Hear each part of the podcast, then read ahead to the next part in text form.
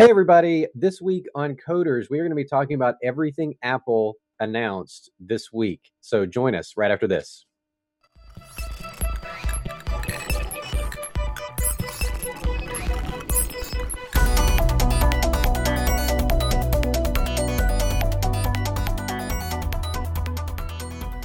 Telecom Careers, the number one global telecom and wireless job board, telecomcareers.com. Hey, everybody. This week on Coders, we are talking everything Apple.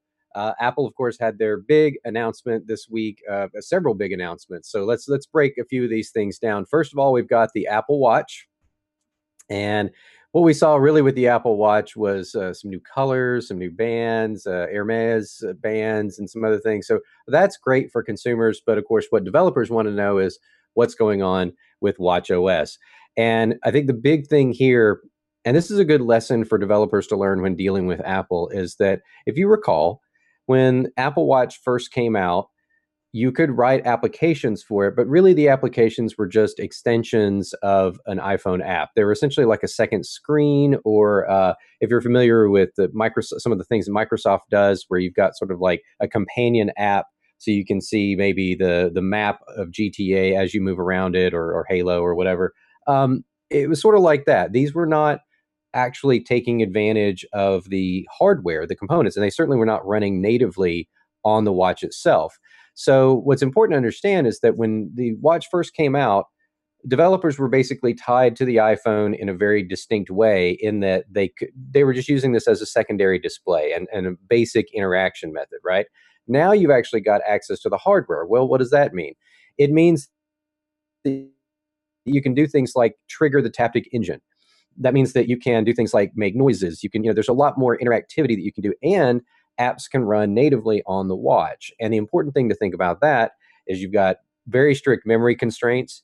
Um, you've got a pa- processor that obviously is tied to a battery that's fairly small, and so you have to be careful about those things. If uh, if anyone remembers the old hand warmer apps, which I think Apple has pulled all of those, what they would do is they would crank up your processor to a point where it would get warm. This was like iPhone 3GS era. I remember a couple of these things that we saw that actually would just hammer the processor in order to warm it up. So it was supposed to warm up your hand. Well, guess what? That also warms up the battery, and it, it's a huge drain on battery life. So Apple doesn't want apps like that, and they're not going to approve app like apps like that. But what we're seeing is a slow, steady progression of enabling abilities on the Apple Watch. Now, we don't know what's going to be in store for the next Apple Watch. I'm pretty sure there will be a front facing camera, like a FaceTime camera. Um, and again, with those sorts of considerations, you have to think about well, what new things do I have to code for, and what new frameworks and what new resources will Apple make available and open up. So the SDK for the Apple Watch is, you know, still it's its own thing. It's it's still a fairly primitive thing. Watch OS is only at 2.0, um, although it moved very quickly through the through the development cycle. But you know, this is a new product category for Apple, and and as many people have pointed out, it's the first one that was developed without any Steve Jobs involvement whatsoever. Um, and the way that Apple does these things is it casts. It's sort of like casting a line into the water. It's like fly fishing. You cast a line into the water and you pull it tight, and that strains developers. That that really, we're going to talk a little bit more about this in a minute with the iPad Pro because there's an important point that. Uh, Ben Bajarin made on Stratechery. But the idea is that they cast the line so far out that it'd be very difficult for competitors to catch up to that point. But then they pull that line really tight, and people who are invested in Apple's ecosystem or uh, are just Apple fans or fans of the design and you know their their ethos there, those people are going to go ahead and swim to that point, right?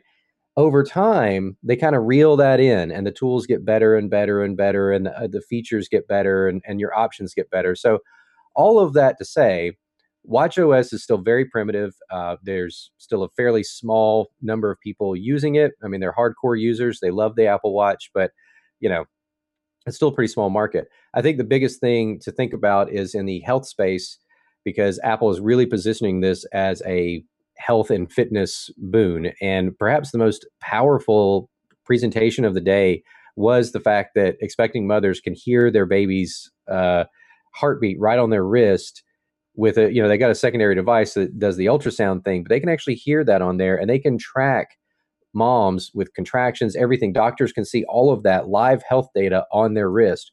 So when you start thinking about it like that, when you start thinking about this instant access to data, the watch becomes a more compelling product. Um, so that's the Apple Watch for consumers. Really, mostly what it means is uh, better apps and a few more straps and and colors or whatnot. But really, for developers, this is really huge stuff that we're going to be spending the next year working out until Apple comes out with a new one. So, on to the big thing, which was the iPad Pro. Now, the iPad Pro, they were showing uh, some of the iOS 9 features that are going to be on the iPad. Uh, if you remember at WWDC, Apple talked about how the, with iOS 9 on the iPad Air 2, uh, they would have certain features that were available that would not be available on older iPads. Now, iOS 9 will run on almost all of the iPads out there, the second gen on up. All of the minis will run iOS 9, but not all of them will get things like the split screen view. And I remember seeing this and thinking iPad Air, okay, well, that's good. You know, it's got this screen and you could do a split screen or whatever. But on the iPad Pro, because it's so huge, split screen makes a lot of sense. And it's the way that a lot of computer users use their computers, right? You'll have a Word document and an Excel spreadsheet next to each other and maybe dragging things between them or drawing program and a page layout program. Um, I think this looks at the iPad in a new way. Uh, and obviously, a lot of people were making comparisons to the Surface Pro. Um, but Apple's doing an interesting thing here that Microsoft is not. M- Microsoft and Apple are taking two different paths here. On Microsoft's side, they kind of want one operating system to rule them all, and it will just form itself to the device. So that goes for Windows Phone, that goes for Surface, that goes for PCs. So if you're running Windows 10, and you deploy an app in the Microsoft Store, the theory is that you can run that app on any of those devices. Uh, Apple's doing a little bit different. You know, you've got the Mac operating system and you've got the iOS, right? So for the iPad and the iPhone, this is a distinctly different operating system. And now they've actually got a Watch OS and they've got a TV OS. And we'll talk about the TV in just a minute. Um, so instead of one operating system that morphs, they've got multiple operating systems that interconnect in interesting ways and sort of hook into each other in different ways. And we're going to talk about some of those hooks in just a second because some of this is really, really exciting stuff for developers. Um, but the uh, but in the iPad Pro, you've got to think about split screen, multitasking, video overlays. These are uh, some of these things are going to require uh, some work for developers you know to enable those features like video overlays so to be able to watch the video sort of like picture in picture. Um, you know you need to put that in your code. Now another thing that to think about with the ipad pro is the ipad pro pencil right? So the pencil that actually comes with or it doesn't come with it it's a hundred dollars extra uh, a lot of people were comparing this to the wacom cintiq um, and you know tablets that have had a pencil but look here's the thing this is actually a very high tech device. Uh, I was talking to some people who were there at the event and, and played with it. Um, there's a lot of technology that's actually been put into the pencil. This is part of the reason why it's $100. And developers who are writing apps for the iPad Pro are going to need to access those features, right? So, uh, you know, not always. I, mean, I think this is a very specific case where you've got designers, architects, those folks are going to use this thing um, in in specific ways. So the pencil is not just a dumb stylus. It's not just a stick with a little rubber tip on the end. It actually has a lot of intelligence about how it's positioned and the pressure and whatnot. Um, but Bajarin points out over at Stratechery that there is a bit of a developer problem on the iPad as a platform. Okay. Uh, the iPhone, obviously, huge success, right? You have some amazing apps for the iPhone. But what's been interesting is that your iPhone, you carry it with you all the time you know, and you're using apps all the time because you have this with you all the time. So there's an immediate benefit to people who say, oh, well, I, you know, I, I, need a mobile phone. I, have got this smartphone, so I'm going to buy apps for it, right? What we're seeing with the iPad is, I mean, look at the sales, right? The sales have plummeted since its release. So Apple's trying to figure out, well, how can we, you know, boost sales? But more importantly, what is the advantage for developers to create a really great iPad apps? And for a lot of smaller developers, eh, there's not a whole lot of compelling reasons to do it. And, and bottom line, money. Uh, and so Ben makes this point that developers have a problem in that Apple's App Store does not allow trial apps. You know, there's this kind of clunky way that people get around that by saying, okay, here's a free app, but if you want to buy, if you want extra features, you got to buy these in-app purchases. Um, I don't know about you, but like if, if I'm using a photo editing program, I don't want to unlock a selector tool or a certain brush or a color or whatever with an in-app purchase. That just seems ridiculous and it seems nickel and diming. I would much rather have something be able to try it for 30 days and then at the end of that trial say, "Hey, do you want to buy the full version? It's $14.99." You can't do that on the App Store. Also, there's no upgrade path. So if you get the free version, you can't go to a paid model. They actually have to have two separate apps. So you've got this free, and they always put free in the in the title, and then you've got the paid version, and maybe they put pro or whatever in it. Um, it you know, that's just problematic for developers because here's the thing: why would you spend so much money and time creating these beautiful iPad apps when you're going to have people who are used to a mobile store where they paid 99 cents or $1.99 and they complain about the $1.99 price point?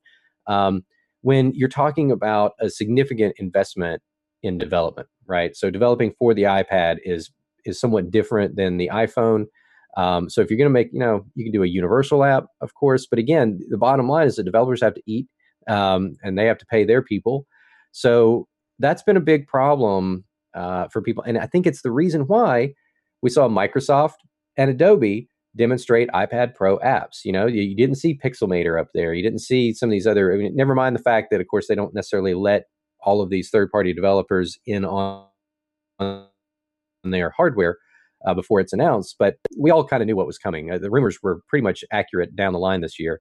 Um, and I think the other big thing, and a lot of developers have talked to me about this in the past, which is that, and, and I like the way that Ben puts this. He says Apple has disintermediated the relationship between developers and their customers.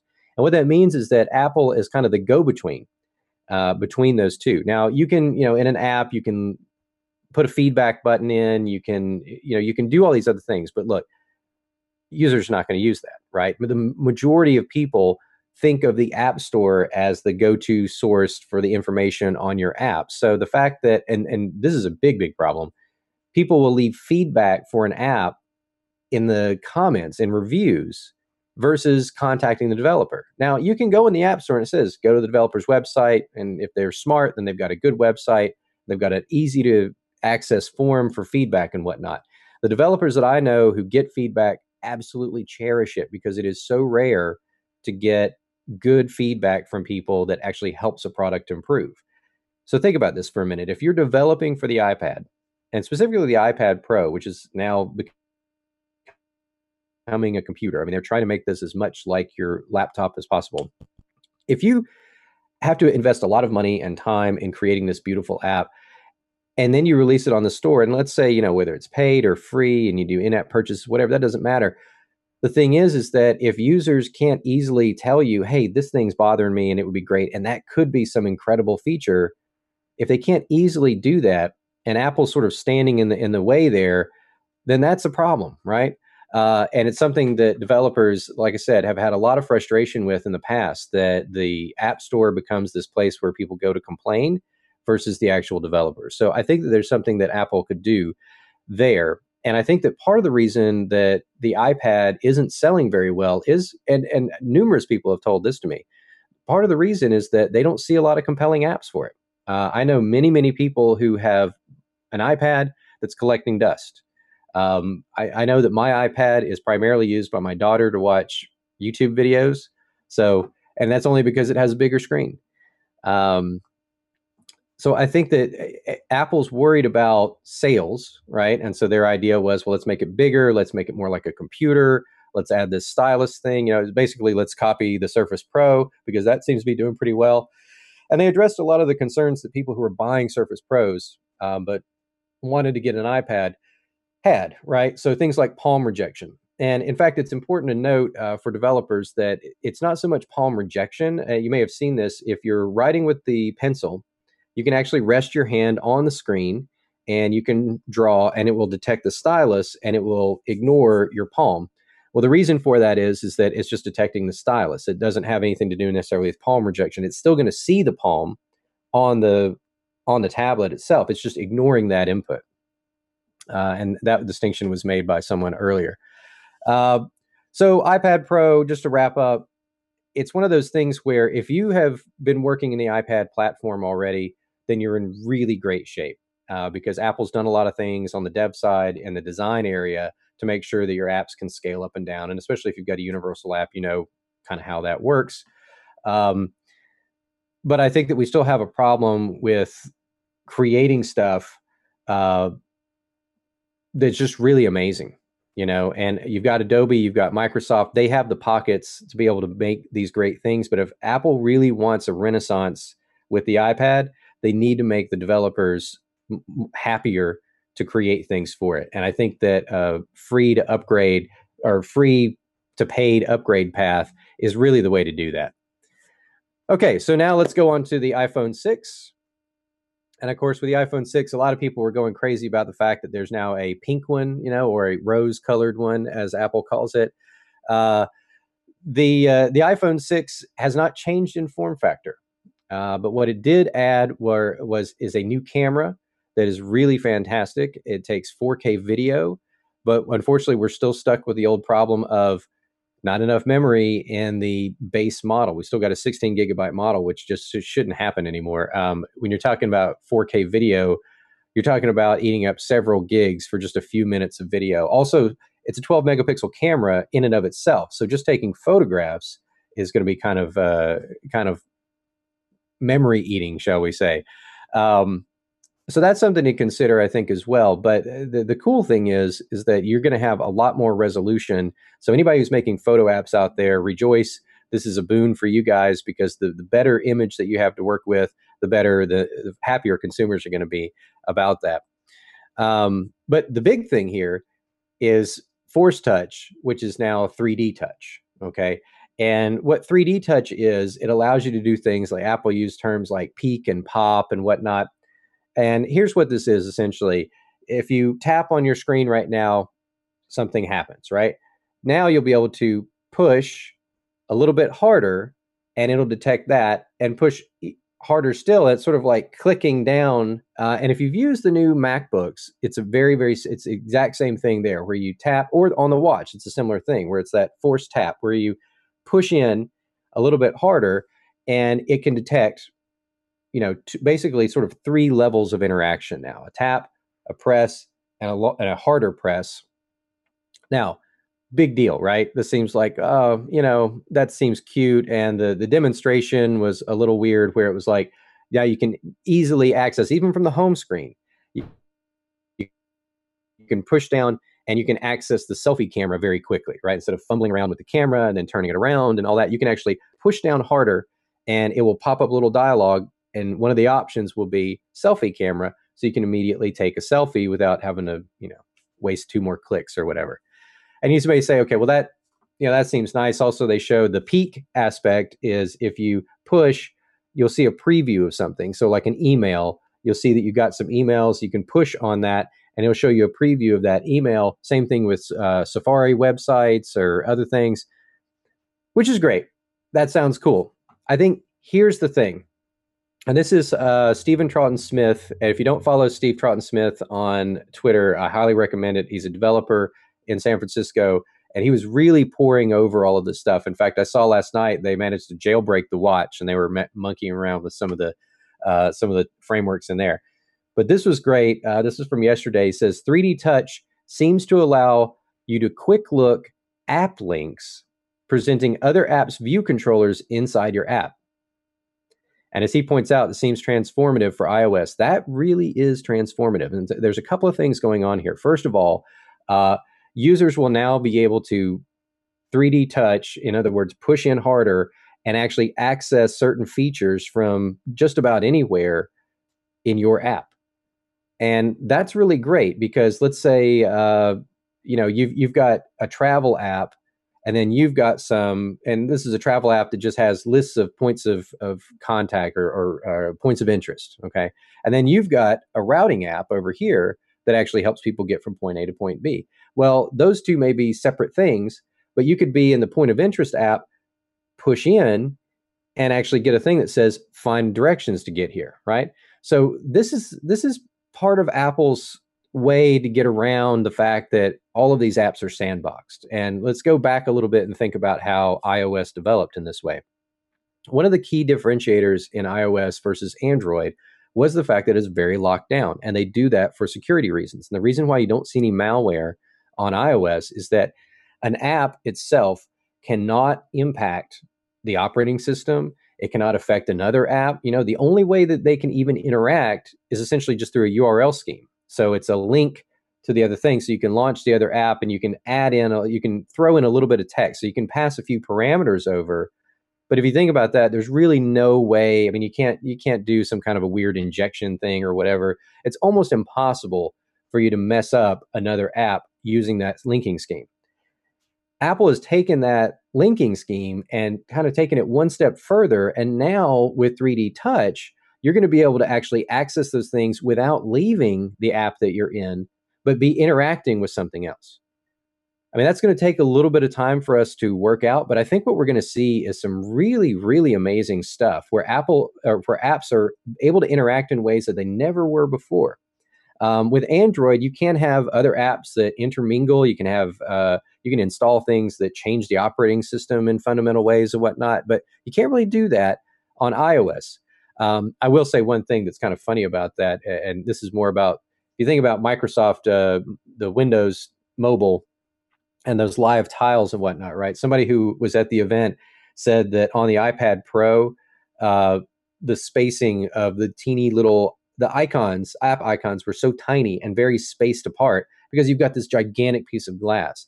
And I think it's well beyond time that Apple allowed us to resize app icons. I would love to be able to go on here and instead of having to cognitively remember what screen was this on, what I would love to have certain apps be really big and maybe some apps be smaller or the the default size or whatever. But like usually when I'm popping in my phone, there's like three or four things that I'm doing all the time. And it would be great to see those as big buttons and then the other ones as smaller buttons. The folders thing requires your brain to remember where things are. And that's the opposite of what computers should be doing for us.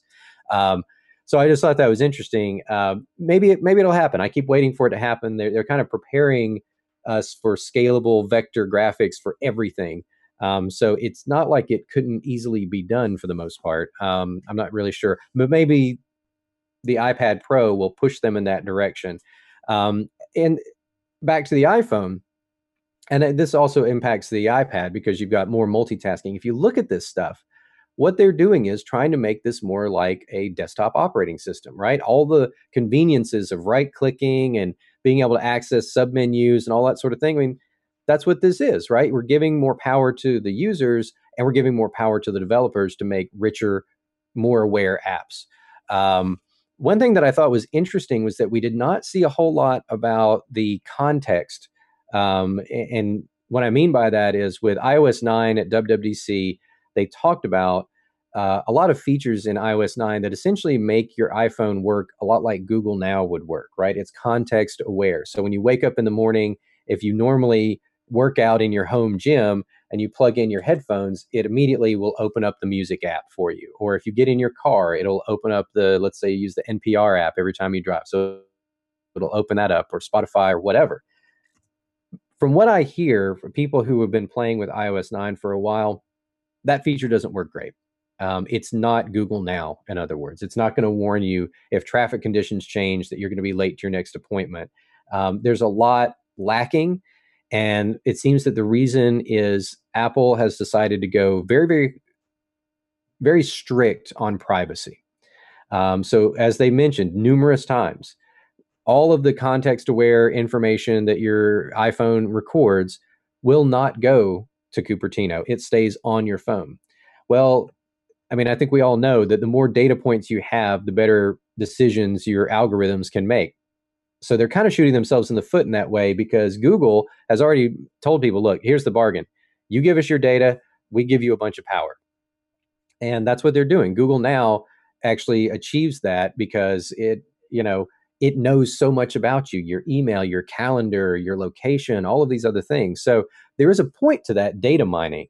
uh, even if it's a little maybe a little creepy sometimes. I think that the the idea is that we've all sort of just decided, well, look, that's the bargain that we're making here. Is that if I want that power, I mean, somebody has to know what to do with that data, right? And it's not like they're going through and somebody's trying to stalk you or whatever. It's these are things that are made to make business decisions, intelligent decisions about what needs to happen on your phone.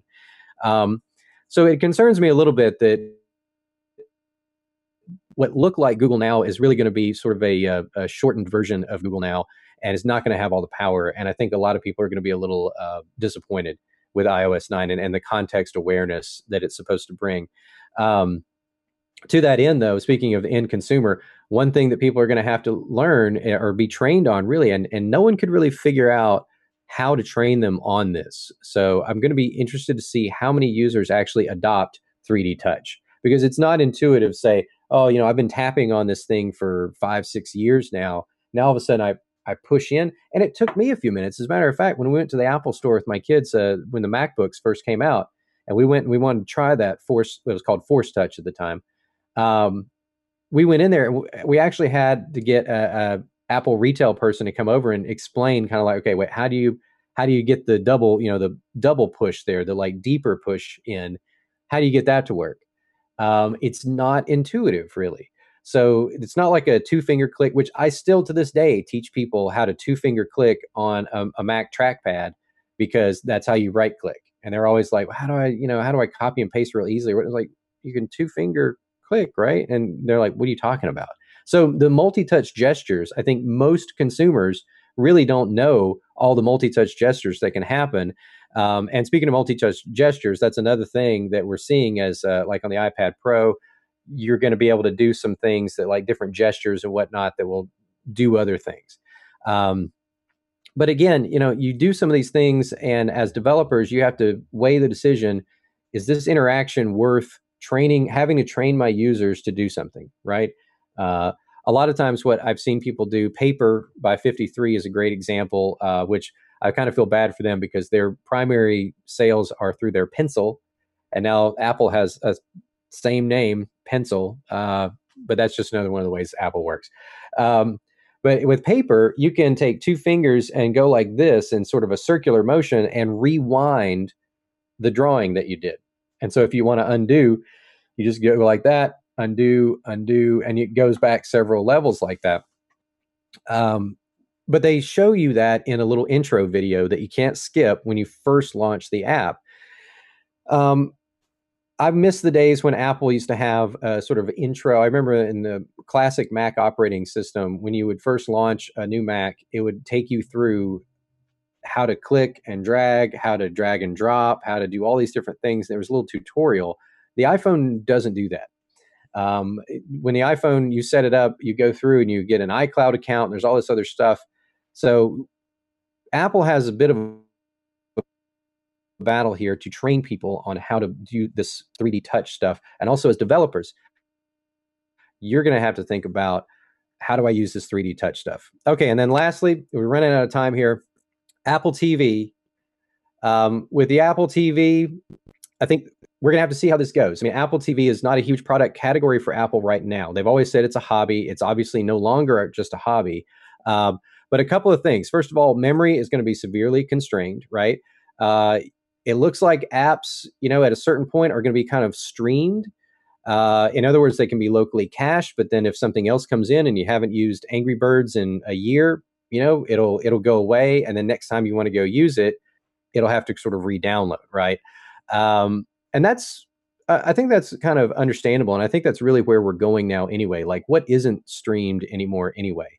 Uh, your data lives in the cloud. You know, your, your entertainment comes from the cloud. Uh, very little. They're trying to get away from everything being stored locally anyway. So that's going to be interesting to see.